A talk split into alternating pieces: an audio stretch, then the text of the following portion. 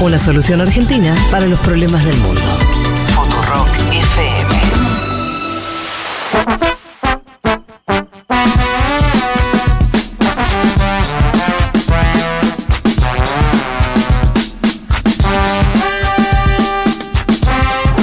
M. doce veinticinco en la Argentina, domingo once de junio, programa doscientos cuarenta y nueve. Eh, ¿Algún otro audio más? Si no nos metemos ya en el panorama. ¿Pero algún otro audio más? No, vamos al panorama. Nos centramos en los temas eh, del día que vamos a trabajar. Es un panorama que va a ir por América Latina hoy. Eh, la verdad que fue una semana que pasaron demasiadas cosas en América Latina. Siempre es un continente, ¿no?, que eh, llama nuestra atención en esto, pero pasaron demasiadas cosas. Si les parece, empezamos por Chile, país eh, del cual eh, Juan Elman escribió un libro y nos va a ayudar bastante eh, para, para comprender la instalación del Consejo Constitucional, ¿no? Es la nueva, el nuevo intento por crear un órgano que modifique la Constitución eh, de Augusto Pinochet, pero que con una paradoja, que es el partido de José Antonio Kast el que posee buena parte de los escaños, ¿no? Claro. veintidós sobre cincuenta, José Antonio Kast, sabemos quién fuera candidato presidencial en la última elección, en ese balotaje que ganara el joven eh, Gabriel Boric. Creo que cumplió años Convergencia Social ayer y sí, habló ayer Boric, un discurso en Convergencia. Sí, la otra paradoja es que Kast, digamos, el partido de Kast sale mmm, favorecido y es eh, era el único partido que no quería un nuevo texto. Claro. O sea, el que no quería el texto va a estar va a ocupado de redactar uno que no quiere. Y después ahí eh, estuve escuchando algunos audios, de hecho ahora ten, tenemos algo para, para pasar, pero también con Chile sucede algo, que es que la prensa internacional llama al partido de José Antonio Kast como de extrema derecha, de ultraderecha, y en Chile los propios políticos intentan no marcar una distancia con eso, una diferencia. Eh, es tal cual eso. Incluso ¿eh? los analistas, digo, y me parece que tiene que ver con algunas cuestiones. Kast dijo, sí, ganó el señor Gabriel Boric la elección, cuando ganó la elección. Sí, hay que entender también, a diferencia el, de Bolsonaro y de Donald Trump, el por origen de el origen de Kast. Kast es un tipo que se formó en la U D I, que es el partido heredero del pinochetismo, y salió en dos mil dieciséis. Inclusive después, eh, o sea, nu- nunca rompió con la U D I. De hecho, él si, si llega a presidente va a gobernar con el apoyo de partidos de centro derecha, uh-huh. bueno, ya de derecha más que de centro derecha. Entonces, para mucha gente de ese, de ese espectro, Kast es Es una cuestión casi gradual, es como un poquito más a la derecha que Pinilla, pero no, no vendía a romper la tradición. Después uno escucha lo que dice y se da cuenta que no, que efectivamente está bien llamado, casi es un tipo de ultraderecha. Sí, y además su defensa del pinochetismo, que ahora es un poco más, eh, no tan explícita como en otros años, ¿no? Pero, por ejemplo, eh, sigue habiendo un debate en Chile sobre cuál fue el papel de Augusto Pinochet, ¿no? Que se procesa. En dicho, no sé, Luis Silva lo llamó estadista. Bueno, es muy importante lo que está pasando porque hay una encuesta que se publicó, ya no, no sé si la semana pasada o la anterior, sí. que mide el, mide varias cosas, ¿no? Pero entre otras cosas era la, el apoyo, la reivindicación a Pinochet y al uh-huh. golpe. Y estamos en el momento de eh, mayor reivindicación a la figura de Pinochet, o peor o menor imagen negativa, si querés, en la historia de la medición. O sea, estamos después del estallido, o sea, est- estamos Increíble. viendo un repunte en la valoración de, del régimen militar de Pinochet eh, a nivel histórico, ¿no? Eh, hay una entrevista muy buena de, de Marta Lagos en El País, que es la que, la que está con esa medición y explica un poco por qué se sorprendieron tanto con esta medición.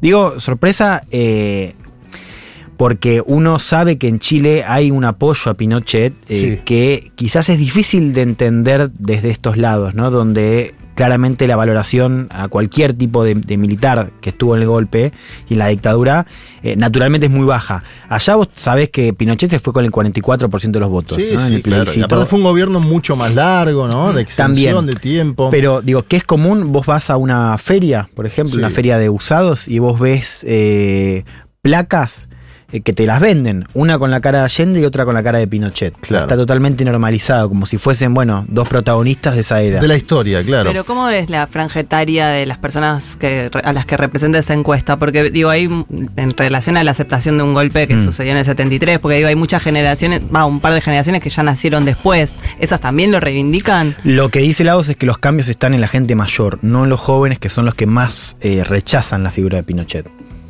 O sea, eh, lo que, el, el cambio en esa percepción se explica porque la gente mayor, inclusive ahí vi la dictadura, o sea, lo cual lo hace más significativo, claro. digamos, porque no es una cosa casi de moda, digamos. Es gente que vivió esos años y que tiene una valoración negativa que fue oscilando hacia algo más positivo eh, en estos últimos años. Y hablando de encuestas, eh, también hubo un crecimiento en la imagen del presidente, ¿no? En una encuesta de Research Chile, el presidente Gabriel Boric sube, sube tras la cuenta pública. La cuenta pública es el, mm. el balance de lo que hizo en el último año el propio gobierno. Una cuenta pública que tanto el oficialismo como la oposición caracterizan, entre comillas, como de positiva para el presidente. Sí. Digo, se lució Boric, podríamos decirlo. Sí. Eh, y cuarenta por ciento de los encuestados en Research Chile aprueban la gestión del presidente, lo que significa que creció cinco puntos en comparación al sondeo de mayo. Esto es interesante porque se da justo semanas después de un triunfo de la extrema derecha, ¿no? No, y se da cuando Boric eh, ya termina de consolidar su giro al centro, sí. para decirlo de manera diplomática. Es verdad que mete algunos logros vinculados, por ejemplo, al proyecto de cuarenta horas, cuarenta ¿no? horas. Mm, programa de la izquierda. Pero uno lo ve en materia de seguridad ya corrido hacia el centro o a sí. la derecha. Y es curioso, ¿no? Buquelizado. Porque, claro, y crece a medida que pasa eso. En la cuenta pública estuvo Michelle Bachelet en la primera sí, claro. plana. Eh, y voy a decirlo acá, espero no arrepentirme, pero eh, hay que dejar de usar a Bachelet. El, el uso de Bachelet en Chile me, me va a sacar es mucho tremendo, el uso ¿no? de eh, Mujica por el progresismo. Claro. Como, basta, es una mujer mayor. Dejen en paz a Bachelet, ¿no? Claro. Déjenla descansar. Córtenla. Igual ella ya, también le sirve, ¿no? Lados, le sirve las, ocupar eso. Sí, pero es como, basta, pobrecita, déjenla descansar a Michelle Bachelet. Ya Viste está, que antes ocupaba ese lugar dos veces. Lagos lo ocupaba. Por ah, ahí con sí, menos. Lagos está ya. Pero por ahí con menos Estela. Sí. Eh, y ahora Bachelet me parece que quiere. No, es que algunos hablan de una tercera candidatura incluso, que la están pidiendo. Y es como, basta, chicos. Déjenla, pobre. Por supuesto que ella quiere también, pero también hay una cosa de. Soltar. De, sí.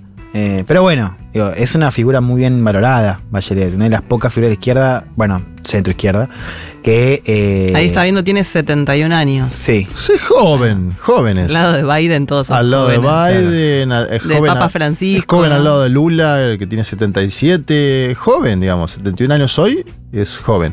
Vamos a escuchar a un miembro del Consejo Constitucional de Chile, que es a la vez de Convergencia Social, el partido de Gabriel Boric. Traje este audio porque me parecía interesante, lo volvemos a decir, es un Consejo Constitucional donde tiene la derecha mayoría y ha formado la dirección, ¿no? La nueva dirección se ha formado esta semana y sin embargo este miembro del Consejo Constitucional, que a la vez es miembro de Convergencia Social, llamado Jerko Ljubetić, dice que ve con moderado optimismo el funcionamiento. A ver, escuchamos. Jerko, ayer hubo una serie de mensajes de parte de la presidenta de la instancia, de Beatriz Hevia, de Aldo Valle, el mismo presidente Boric también, ¿no? ¿Cómo ve el ambiente en base a esos mensajes y a las señales que públicamente se han dado, el ambiente que se va a vivir ahí en el, en el Consejo? Bueno, yo lo miro con un moderado optimismo. Eh, creo que ayer los discursos y las señales fueron alentadoras. Eh, el presidente dejó bien clara la conveniencia para el país de que podamos llevar a, a, a buen término este proceso. La nueva presidenta y el nuevo vicepresidente en sus, sus discursos, eh, sus conceptos centrales, más allá de las palabras utilizadas, van en la misma dirección. Así es que eh, en estos momentos iniciales creo que hay, por lo menos desde el punto de vista de la declaración de intenciones, un, un buen ambiente. Eh, tendremos que ver, una vez que estemos instalados en las comisiones y ya en el trabajo concreto, ver si estas buenas intenciones se plasman uh-huh. en un modo de, de, de abordar los temas que, que privilegie el consenso y el acuerdo, que como hemos dicho desde el día uno es una condición absolutamente indispensable para que tengamos éxito en, en, en la tarea en la que estamos. Bien, ahí estaba, ¿no? Esto es parte también de lo que mencionaba Juan, ¿no? Un, un Boric y su partido Convergencia Social, que van un poco más hacia el centro político, ¿no? Producto del nuevo momento que vive Chile. Entonces tenemos a un miembro del Consejo Constitucional, Jerko Ljubetić, que dice: veo con moderado optimismo, la verdad que las señales hoy son alentadoras. Del otro lado del mostrador está José Antonio Kast, eh, que justo yo decía antes, ¿no? Kast es... Kast se define como de la derecha, entre comillas, democrática, podríamos llamarlo, ¿no? No quiere que le digan que es de extrema derecha, de ultraderecha. Y, y es más, aprovecha que los medios de comunicación en Chile ya hablan de las dos derechas y aprovecha que el presidente Boric los ha puesto en el juego democrático, ¿no? En su intervención en, en, la propia, en el propio Consejo Constitucional. Eh, y dice Kast, bueno... La verdad que nosotros somos un partido que no está actuando desde la pasión. A ver, escuchamos al ex candidato presidencial de Chile. Eh, no somos un partido de mediano y corto plazo. Nosotros tenemos una mirada de futuro. Se nos han adelantado los plazos. Claro, llegó la, la realidad eh, se está imponiendo. Claro, la realidad se fue imponiendo, pero nosotros siempre eh, fuimos pensando un partido de mediano y largo plazo para que se asiente bien, eh, podamos tener las personas adecuadas en, en cada uno de los cargos. Eso se aceleró.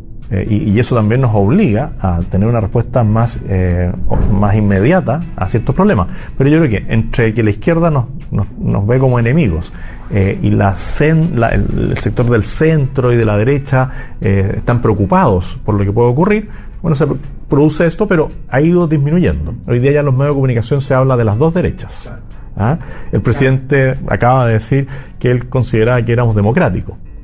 Como un gran plus. Eh, claro, entonces uno dice, bueno, se ha ido asentando sí. Lo que es la verdad, que nosotros somos un partido que abierto al diálogo, un partido eh, dispuesto a colaborar en mejorar las políticas públicas, eh, un partido que actúa desde la razón, no desde la pasión. Bien, ahí estaba, ¿no? Eh, fíjense cómo intenta él mismo sí. moderarse, y lo ha hecho obviamente, incluso el, el discurso de la propia noche.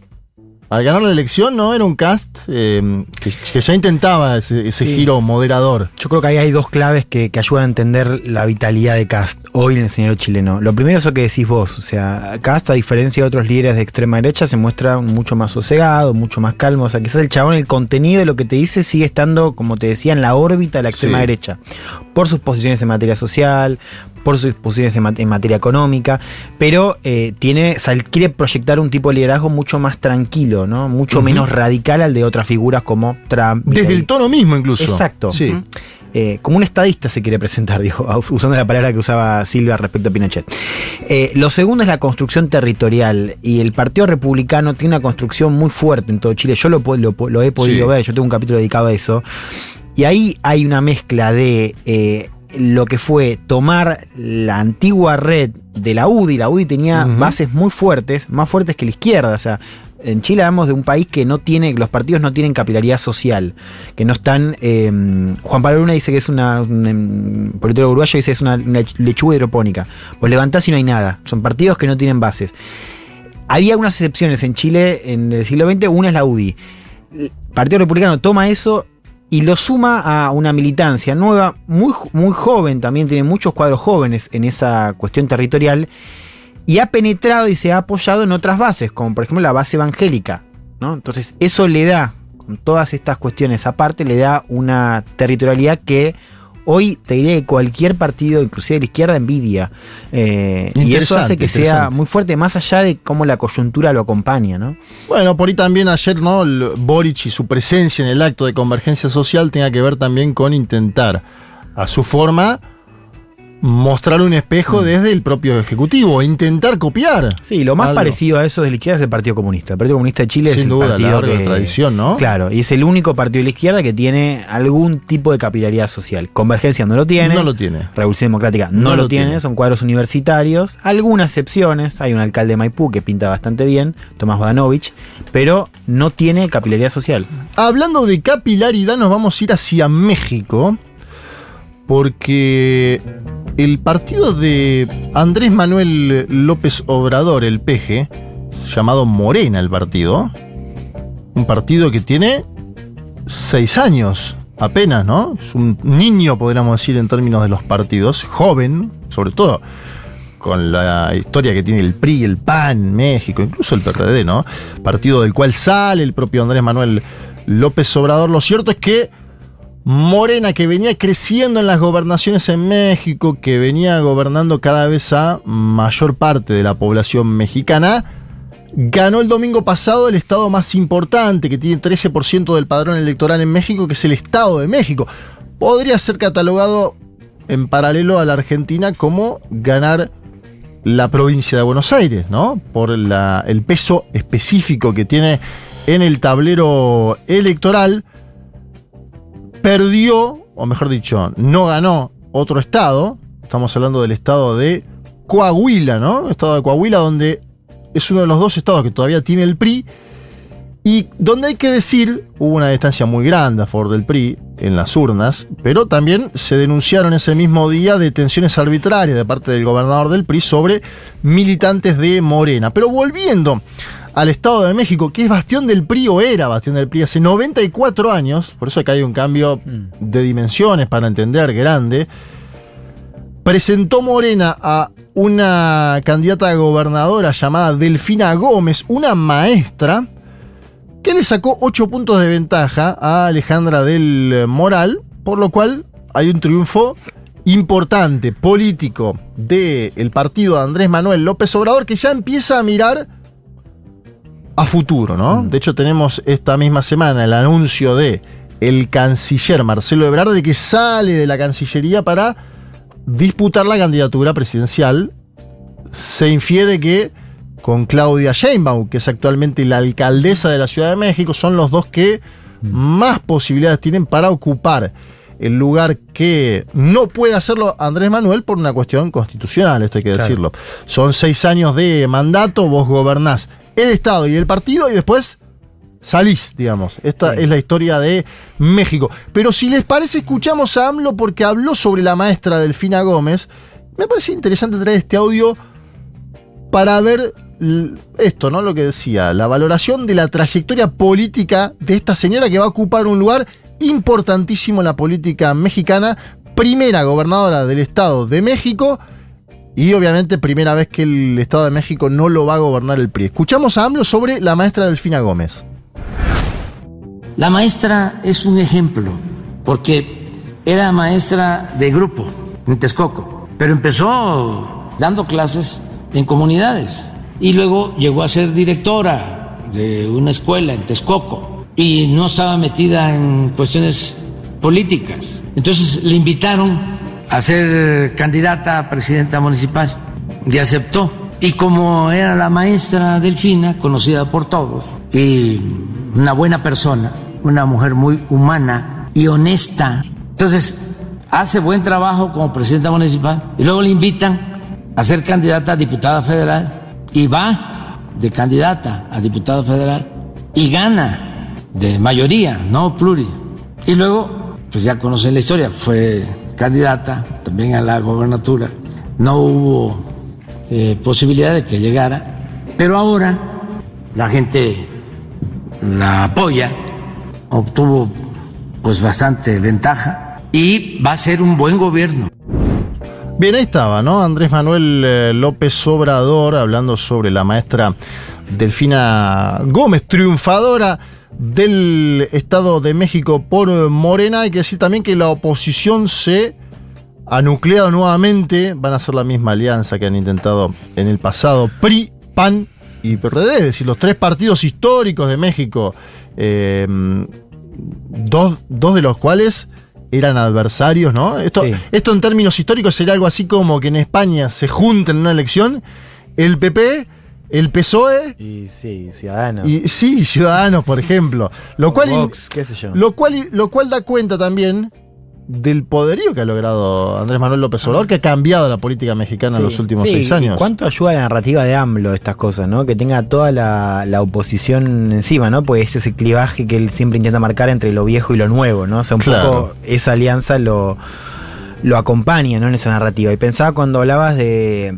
A ver, eh, un poco lo que estamos viendo es... No sé si coincide, si coinciden esto de cómo Morena, el partido de AMLO, se está comiendo, o sea, es, es el nuevo P R I, digamos, en México. Sí. Ahora, la pregunta es, eh, digo, el P R I funcionó de manera hegemónica durante muchos, muchas décadas, con el dedazo, digamos, con el, el, el, la hegemonía estaba en el partido. Uh-huh. Después había presidentes más o menos populares, pero la hegemonía estaba en el partido.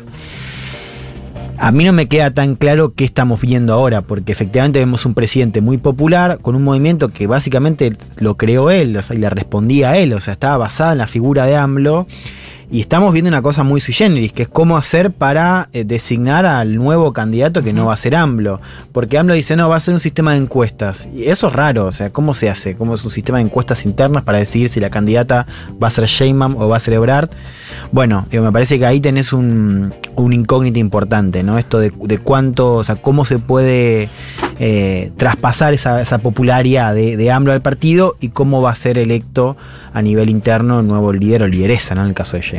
Sí, la, la duda está abierta, digamos. Eh, son dos personajes también muy importantes de la política mexicana, Claudia Sheinbaum y Marcelo Ebrard. Marcelo Ebrard también fue alcalde de México, ¿no? De la Ciudad de México, lo cual, del, y, y, lo cual marca a la vez una similitud con el propio Andrés Manuel López Obrador, que empezó allí su trayectoria política, y con la actual alcaldesa, Eh, que llevó hace poco tiempo a la banda argentina Los Fabulosos Cadillac, hicieron un acto ahí en el Zócalo, el acto más grande en el Zócalo musical personas, de la historia del Zócalo, eh, es muy, muy grande. Claro, Sheinbaum también está jugando fuerte, es decir, no, sabe que los lleva a los Cadillac y que genera un movimiento eh, cultural en un país que está apegado a las bandas argentinas de los noventa. Vamos a ver cómo... Eh, es un lindo problema a la vez el que tiene Morena, ¿no? Es un problema, che, ¿cómo, cómo elijo a mi candidato que casi seguro va a ganar, digamos? Sí. En general, no, y... los progresismos latinoamericanos hoy están eligiendo a candidatos para ir a poner la carita. Sí, lo menos peor. No, pero pensaba lo de Claudia Sheinbaum, si México va a bancarse tener una presidenta mujer mm. y judía, ¿no? Con un sí. país tan machista, Tal con cual. una tradición machista tan arraigada en el interior, sobre todo, digo, porque Ciudad de México es bastante progresista, pero, digo, ¿cuántos van a ir a votar a, a una mujer al mando de...? Esa es una interesante pregunta, a la vez, eh, yo creo que en parte ya que el mayor estado del país lo gobierne una maestra como Delfina Gómez, por primera vez, me parece que da señales de algo interesante, ¿no? Sí, sí, un en cambio profundo, ojalá. El último avioncito de este panorama internacional nos va a dejar en Quito, esa ciudad de dos mil ochocientos metros de altura. Qué linda ciudad Quito, ¿eh? Hermoso. Hace poco fuiste vos, eh, sí, Juancito. Es una muy ciudad linda. A mí me encanta esa ciudad. Si nos está escuchando alguien en Quito, once cuarenta sesenta y seis cero cero cero cero, manda foto, por favor, quiero foto de Quito en este momento. Se van despejando las incógnitas, señores, de cara a la próxima elección general, donde se elige presidente y vice, además de miembros de la Asamblea Nacional, tras lo que fuera el decreto, acuérdense, de Guillermo Lasso de muerte cruzada, ¿no? Como se le llama popularmente. Lasso lo que hizo es disolver la Asamblea Nacional, disolver en parte su propio mandato. Va a seguir gobernando, claro, pero no va a ser candidato, ya lo anunció, ¿no? Primero dijo, no voy a ser candidato. Después dijo, puede que sea candidato. Después dijo de vuelta, no voy a ser candidato.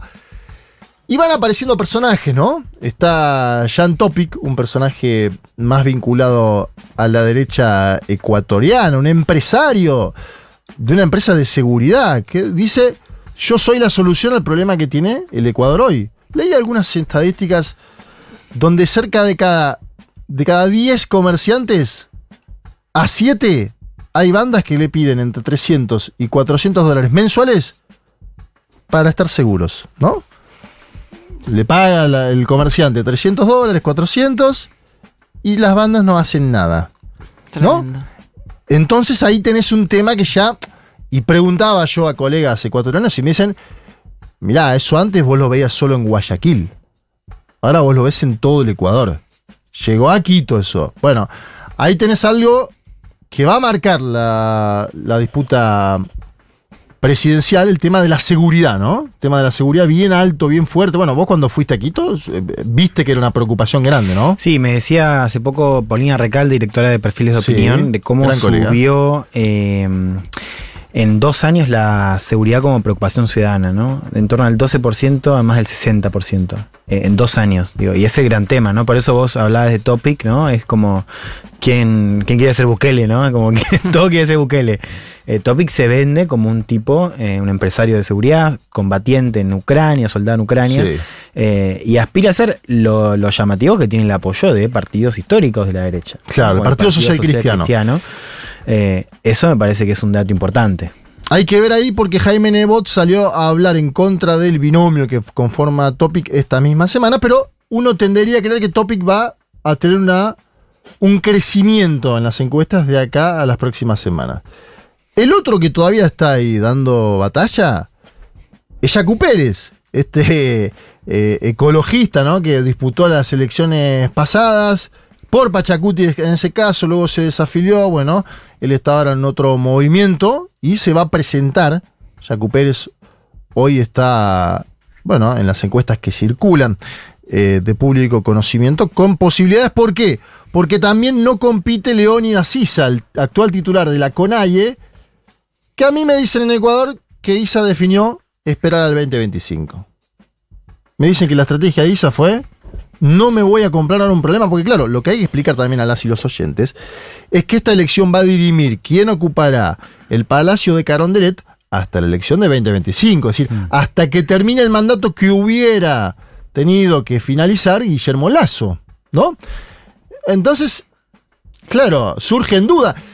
Ecuador además está con problemas económicos muy grandes, con una deuda externa muy importante, con un problema de inseguridad. La verdad que, como le dijo José Mujica, me acuerdo que le dijo a Alberto Fernández, ¿qué changa, qué changa te elegiste?, le dijo, ¿no? Como, ¿qué laburo vas a tener? Y sí, casi que cuando le dijo eso, después vino lo que vino, digamos, además de la pandemia, todo lo que sabemos. No, la Iza cierra por todos lados, pues además está muy en conflicto con, con el espacio de Pachacuti, digo, tiene unas internas, bueno, lo vimos en estos dos años, mucha interna, y con el propio liderazgo de Iza ahí adentro hay también eh, mucha rispidez. Eh, porque además, digo, el corrismo tiene que presentar a alguien, ¿no? Ahora nos vas a contar bueno, un poco no sobre eso, pero digo, eh, no puede no jugar. Iza todavía tiene ese changui, puede decir, bueno, hay que ver a quién apoya ahora. Hoy está más cerca del correísmo que de Yaku Pérez. Sí. Pero no tiene por qué jugar. Sucedió algo extrañísimo el día viernes. Bueno, extrañísimo. Suceden cosas de determinaciones judiciales, pero un juez el día viernes le dio nuevamente los derechos políticos al ex vicepresidente Jorge Glas, ¿no? Eh, y empezó a partir de ese momento una especie de operativo clamor en el correísmo para que Glas, que fue vicepresidente durante los dos mandatos, sea el candidato presidencial. Incluso hubo un acto en Manabí donde las y los militantes votaron a mano alzada que Glas sea el candidato. Ayer fue esto, yo estaba viendo en vivo y en directo y dije, bueno, el candidato va a ser Jorge Glas. Toma la palabra Jorge Glas, agradece a las y los presentes y después pasa lo siguiente, a ver. Tengo que decirles que yo declino formalmente a mi candidatura, a cualquier candidatura, por esta ocasión. Por esta ocasión hay que cuidar el proyecto. Tenemos que trabajar para que el presidente Correa vuelva y no estamos para proyectos personalistas. Ustedes saben, nunca busqué nada de esto. Vuelve y lo vamos a recibir con una sola vuelta. Con una sola vuelta, compañero.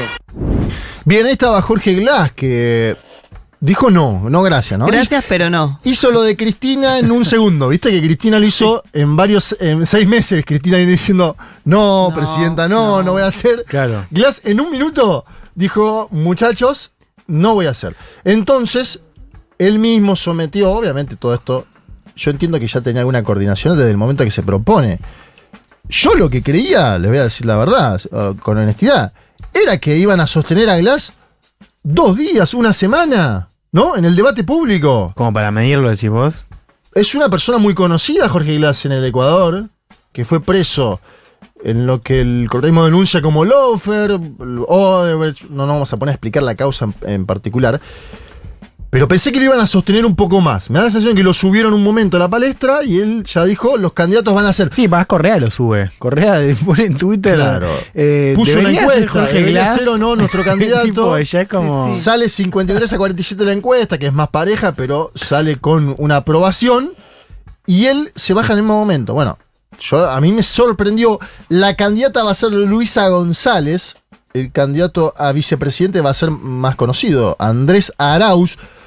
Sobre Luisa González aparece alguna duda del progresismo ecuatoriano. Luisa González está más vinculado a una formación católica tradicional, se ha fotografiado con el pañuelo de Cuidemos las dos vidas. Bueno, esto es algo que pasa mucho en América Latina y el Caribe, pero hubo un disgusto en una parte de eh, UNES, que es el partido progresista ecuatoriano, en la candidatura de González. Me da la sensación de que la idea es que sea la única mujer candidata, porque lo va a ser, todos los demás son candidatos hombres, eso le puede otorgar un plus, y a la vez ser de Manabí, ¿no? Un lugar muy importante para la izquierda ecuatoriana, y en un posible gobierno, González sería alguien de lealtad absoluta, si no sería, eh, en este caso, como Lenín Moreno, ¿no? Me, me da la sensación de que viene por ahí la idea, que Andrés Arauz podría tener el manejo de la economía y de la política exterior. Bueno, esta es la idea. Uno tiende a ver que es una candidatura que no es de las más fuertes que podría haber presentado el espacio, ¿sí? Uno tiende a ver eso. Y hablando con colegas, decían, bueno, la candidatura Rabascal-Arauz hubiera sido más potente hoy que esta. Sí. ¿Por qué? Falta instalación. No es tan conocida González. Indudablemente hay una, un equilibrio en decir, pongo a alguien de mi extrema confianza. De mi extrema confianza. Algunos dicen que también es una idea de un hombre muy cercano al expresidente, que se llama Vinicio Alvarado, que ideó esta estrategia de campaña. Vinicio Alvarado tuvo en su momento, también hay que decirlo, algún cruce con Andrés Arauz. Lo digo porque hay otros que decían, tiene que ser Arauz el candidato a presidente, y va a ocupar una chapa de vice. Arauz, que sigue leal, muy leal, uh, y que ve, ve en esta candidatura la posibilidad de purificarse en el debate interno, si querés. Sí, yo escuché críticas fundadas no solamente por la cuestión electoral, una persona con poco conocimiento, sino eh, la pregunta de qué pasa si llega a, a presidenta.